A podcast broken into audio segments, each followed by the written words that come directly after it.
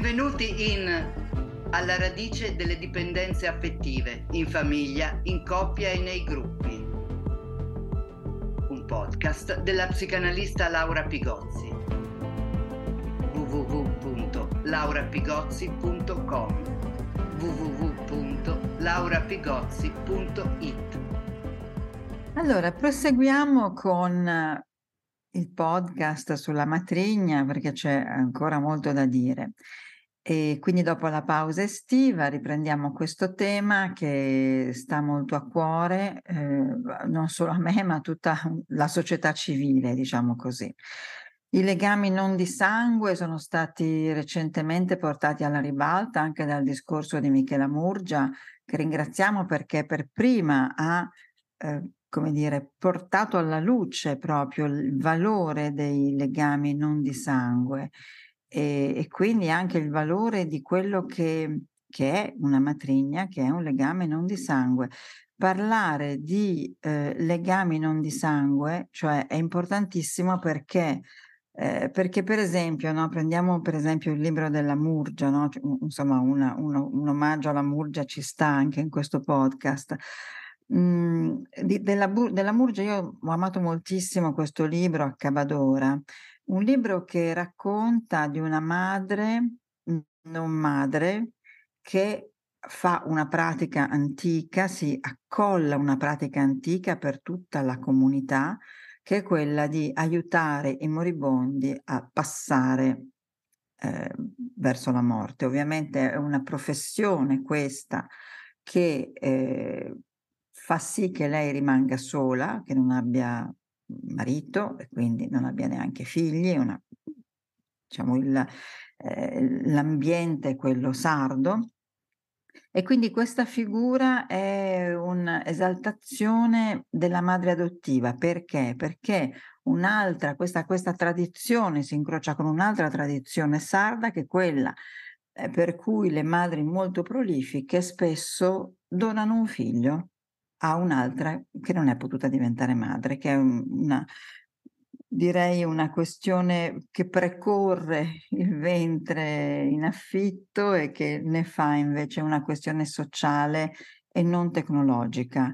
E questo mi sembra molto, molto interessante, ma non voglio parlare di questo in questo momento. Voglio solo dire che le madri adottive, come l'accabadora, calmierano proprio quella che è oggi una certa prosopopea della madre tutta buona e invece essendo lei una donna che dà la morte per compassione ovviamente, ma che dà la morte, mette a fuoco il gioco vita-morte che abita ogni madre. Che sia biologicamente fertile o meno, che, abbia un utero che funziona o meno, eh? perché come insegna il vecchio femminismo abbracciato dalla Murgia, eh, che, eh, che io anche abbraccio completamente, si dà la vita in molti modi. Questo lo, noi lo diciamo, lo dico anche come psicanalista, non solo come femminista. E questo, questo libera proprio tutto il gioco da una serie di bandiere regressive. Quindi fatto questo omaggio alla Murgia che c'entra con il discorso che stiamo facendo, perché noi oggi parliamo dei legami affettivi, del, dell'intensità affettiva che si può sviluppare tra una figlia e una matrigna, cioè dell'intensità affettiva che si può sviluppare tra eh, due persone che non sono legate da un legame di sangue. E questa, questo intenso attaccamento, questa intensa, no, no, più che attaccamento, affettività, preferisco, preferisco dire, perché la matrigna dovrebbe quantomeno non perpetrare gli attaccamenti un po' morbosi di alcune madri. La matrigna, quindi questo sentimento è un sentimento di cui quasi non si può parlare. Perché? Perché è un sentimento che turba le sensibilità più tradizionali, ed è un sentimento che a volte le figlie sono costrette a dissimulare, salvo che poi questo sentimento ricompare quando, come dire, la eh, censura dell'io dorme e quindi ricompare nei sogni, per esempio, o nei lapsus. Quindi mi interessa questo argomento. Allora, ehm, un, c'è un giudice tutelare dei minori eh, che si chiama Dominique Versini che mh, mhmm, sostiene che in presenza di separazioni conflittuali lo scopo della mediazione è quello di aiutare i bambini a mantenere una relazione forte con i due genitori separati, ma autorizzandoli e permettendogli di annodare legami affettivi anche con le matrigne e con i patrigni, senza che essi debbano trovarsi in conflitto, in, quello, in quel conflitto di lealtà che abbiamo già visto la, lo scorso podcast sulla matrigna, può, come dire, disturbare, eh? può perturbare un equilibrio psichico. E quindi per il diritto francese questo giudice ha proposto di instaurare una qualcosa di cui poi parleremo, ma che è diventata un po' lettera morta,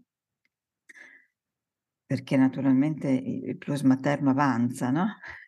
E quindi l'instaurazione dello statuto del terzo, quindi uno statuto che riconosce un posto simbolico forte anche ai, e anche legali, legale anche ai patrigni e alle matrigne con cui il bambino abbia condiviso anni di vita, no? ovviamente, e con cui con, hanno dato dei legami affettivi forti. Quindi c'è un diritto del bambino che lo deve fare restare in contatto con il terzo che conta, che per lui conta. Naturalmente è il bambino che sente, che decide chi è il terzo che conta. Faccio un esempio molto pratico. Se un genitore eh, muore, spesso ho visto che i figli perdono il contatto con il marito o la moglie o la compagna o il compagno del genitore defunto, perché c'è un immediato sequestro, diciamo così. Mentre invece il bambino non può fare un doppio lutto, cioè oltre che il lutto del genitore che scompare, anche il lutto di non poter più vedere una persona che per lui è stata molto importante, quindi un terzo genitore, si chiama terzo genitore. So che questa denominazione terzo genitore irrita eh, generalmente, ma questo è diciamo, la proposta di un giudice, quindi mi sembra, ten- mi sembra giusto, anche doveroso tenerne debita- debitamente conto, cioè non è una fantasia onirica, ma è una proposta eh, di legge che ad oggi è rimasta in Italia assolutamente una proposta, in altri paesi ha trovato una sua via eh, precisa, no? anche con diritti e doveri, eredità, insomma c'è tutta una legislazione che poi vedremo. Dunque, ehm, nel diritto, anche nel diritto si tratterebbe di creare uno spazio riconosciuto quindi a questi terzi genitori, alla matrigna e al patrigno, senza svilire ovviamente la filiazione e senza infragilire la posizione dei genitori. Um, è un diritto che riconosce proprio il valore affettivo delle relazioni affettive che nelle nuove famiglie si intrecciano e che eh, rischiano oggi di essere pensate invece come ingombranti, eh, invece che occasioni di crescita. La matrigna non è la madre, questo lo sappiamo, ma non è neanche un'amica spensierata e deresponsabilizzata sulla vita della figlia. Una matrigna si sa che passa delle cose per il semplice fatto che vive con, eh, con una figlia, con un figlio. Quindi non è, una, non è madre, non è amica, eh, non è eh, simbiotica, ma dovrebbe appunto avere una funzione simbolica. Dunque c'è una differenza tra la matrigna e il patrigno, però, perché sono posizioni solo in parti simili. Perché? perché la madre biologica è presente nella, nella, legislazione italiana naturalmente, ma l'Italia è la solita eccezione deprecabile. Nella, nella diciamo, legislazione italiana la madre biologica è presente presso i figli più del padre biologico in caso di separazione, perché i tribunali tendono anche in caso di affido condiviso, a domiciliare i figli presso la madre. Dunque, la frequentazione del patrigno con i figli della, con i figli, con i figli sostanzialmente è quotidiana, mentre quella della matrigna è part-time, quindi si parla di due weekend al mese, di un giorno alla settimana, anche se eh, a lei sono richiesti compiti di cura più complessi, più delicati che al patrigno, cioè è molto raro che un bambino piccolo chiamo il patrigno per eh, aiutarlo a farsi il bidet, per esempio, no? Mentre è più facile che nella casa del padre chiami la matrigna. Quindi i compiti di una matrigna sono più delicati di quelli di un patrigno e tuttavia la matrigna, come dire, è meno, è il terzo genitore più povero, diciamo, meno, meno considerato perché è quello che passa meno tempo rispetto al patrigno con i figli. Um, dunque, quindi la relazione eh, padre-patrigno ha temi diversi da quella della madre-matrigna. Eh, probabilmente non è funestata da narcisismi, rivalità gelosia della stessa intensità, però il patrigno può essere anche pensato da un padre attraverso un sospetto conscio o inconscio, un sospetto predatorio, per esempio nei confronti di una figlia femmina, e che è un fantasma radicalmente intollerabile per un padre, naturalmente. Ora, ehm, c'è un'urgenza sociale, di, proprio della società civile, di far decollare nuovi valori condivisi intorno a una più attuale definizione di famiglia e mh, mhmm, una, diciamo, un'urgenza che tenga conto di legami che si intrecciano eh, più a partire dalle mura domestiche, cioè dal, da, dalla condivisione della vita che dal, che dal prelievo di sangue o dal DNA. Mh? Quindi e bisogna, mhmm, elaborare un pensiero che renda ragione degli affetti verso matrigni e verso i patrigni, così come quelli che possono nascere verso i nonni allargati, ossia i genitori di questi. Eh?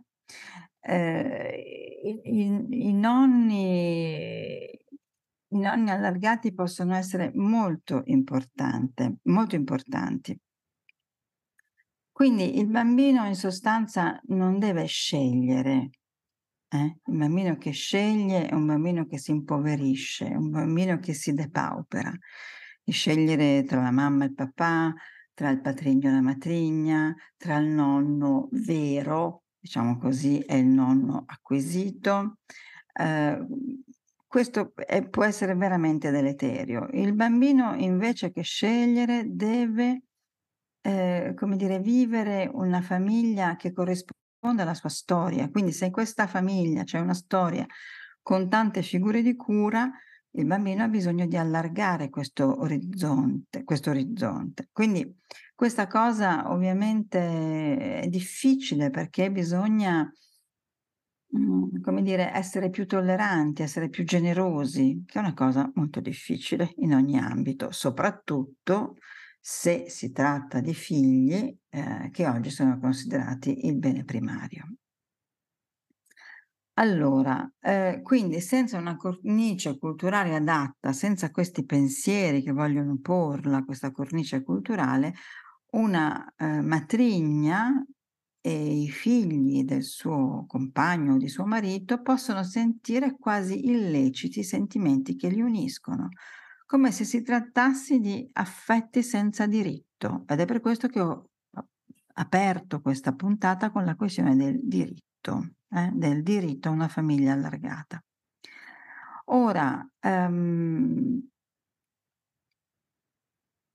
questa faccenda, questa chiarezza anche di tipo istituzionale sui legami non di sangue che entrano nelle famiglie di sangue potrebbe evitare che in caso di separazione ci sia solo un genitore a fare la legge, il più forte, cioè quello che li vede di più sostanzialmente, no? e che spesso impone regole magari anche punitive verso l'altro coniuge e eh, poco evolutive per i figli. Quindi reperire o inventare uno statuto simbolico per la matrigna è urgente perché? Perché essendo il padre il genitore generalmente perdente nei tribunali, scusate oggi questa è una puntata tutta sulla questione del diritto e dei tribunali, perché me ne sono occupata veramente tanto. Allora, essendo il padre, il genitore generalmente perdente nei tribunali, ma anche nel tempo quotidiano con i figli, quindi la matrigna è la moglie o la compagna del genitore meno genitore. E quindi è più facile ancora farla sentire in una posizione di illegittimità rispetto alla madre e di affetti illegittimi rispetto agli affetti che un bambino normalmente eh, riversa e, e, e, prova per, per, i genitori. Dunque, ehm, la, bisogna invece pensare che la donna che aiuta ad allevare i figli del marito o del compagno contribuisce anche lei alla questione della, dello sviluppo di un bambino, entra anche lei eh, entra anche lei, ritrova, eh, quando i ragazzi poi diventano grandi, an- ritrova delle cose che lei ha passato, magari senza sapere di passarle ovviamente. Quindi, come, come anche con i genitori, cioè i bambini fanno riferimento agli adulti, non, non hanno mhmm, sempre, come dire, la siringa in mano no? per capire qual è il sangue. Eh? Non, è, non sono non è gente da prelievo, insomma, i bambini sono più avanti, in più hanno anche bisogno, eh, sapendo che sono insufficienti per molto tempo, che non possono badare a se stessi per molto tempo, più adulti ci sono, meglio è per loro. È per questo che si affezionano anche molto ai nonni, agli zii, mh, mhmm, agli amici dei genitori, no? Ma non possono affezionarsi alla matrigna. Possono invece affezionarsi al patrigno perché lì c'è un'autorizzazione della madre. Allora, questa questione eh, è veramente spinosa perché noi sappiamo, come dicevamo, che oggi il bambino è sopravvalutato come oggetto di desiderio ed è addirittura pensato come oggetto di diritto.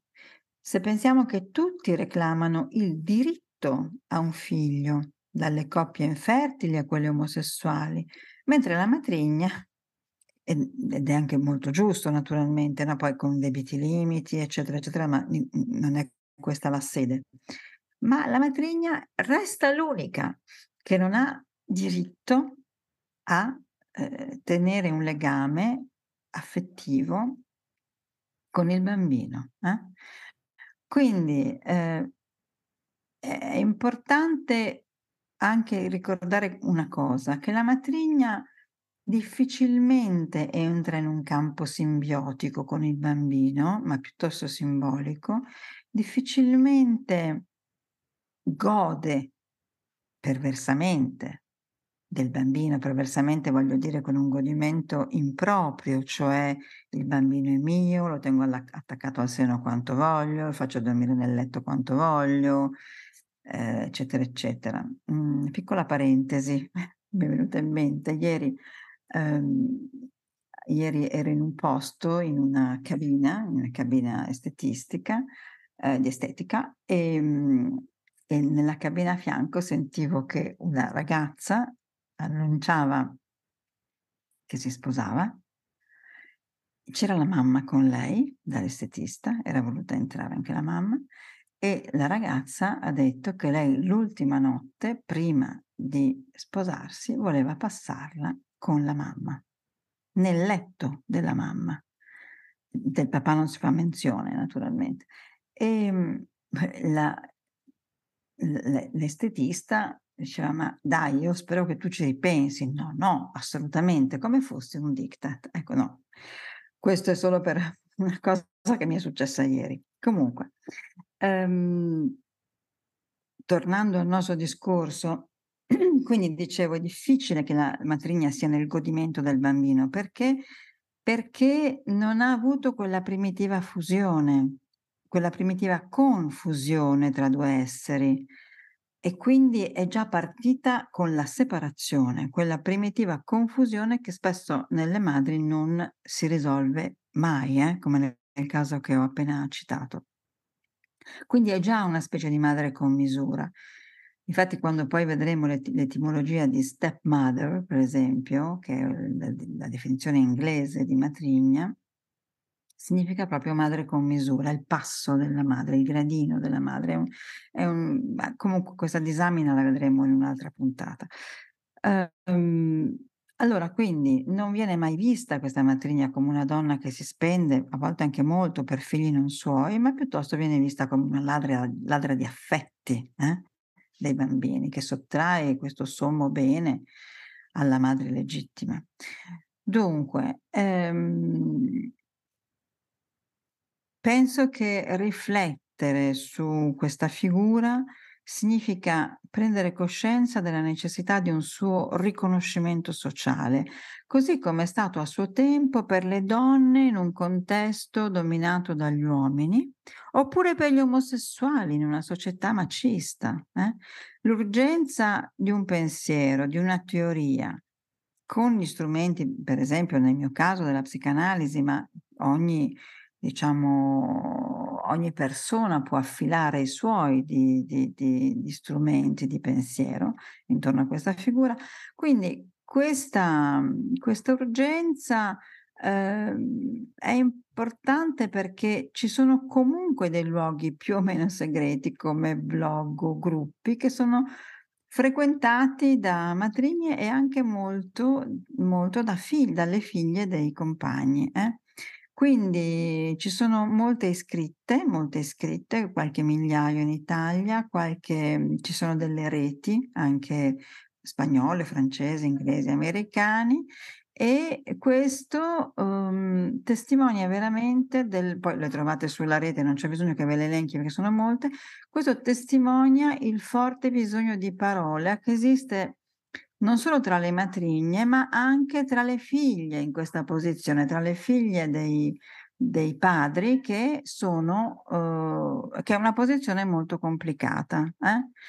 Quindi bisogna farla questa rivoluzione culturale che ormai comunque ci ha pienamente investito e io appunto sogno un po' un manifesto critico, del, critico della matrigna, un manifesto politico, un manifesto psicoanalitico, no? manifesto non per esaltare la matrigna, infatti ho, detto manifesto critico, ma per porre i pensieri eh, che facciano da sfondo per trovare un posto simbolico, un posto importante per i figli a questa figura così decisiva anche nella loro evoluzione.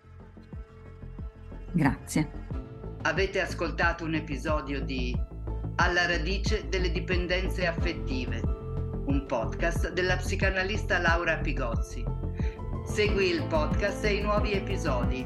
Scrivi a Laura Pigozzi. Tutte le informazioni in www.laurapigozzi.com www.laurapigozzi.it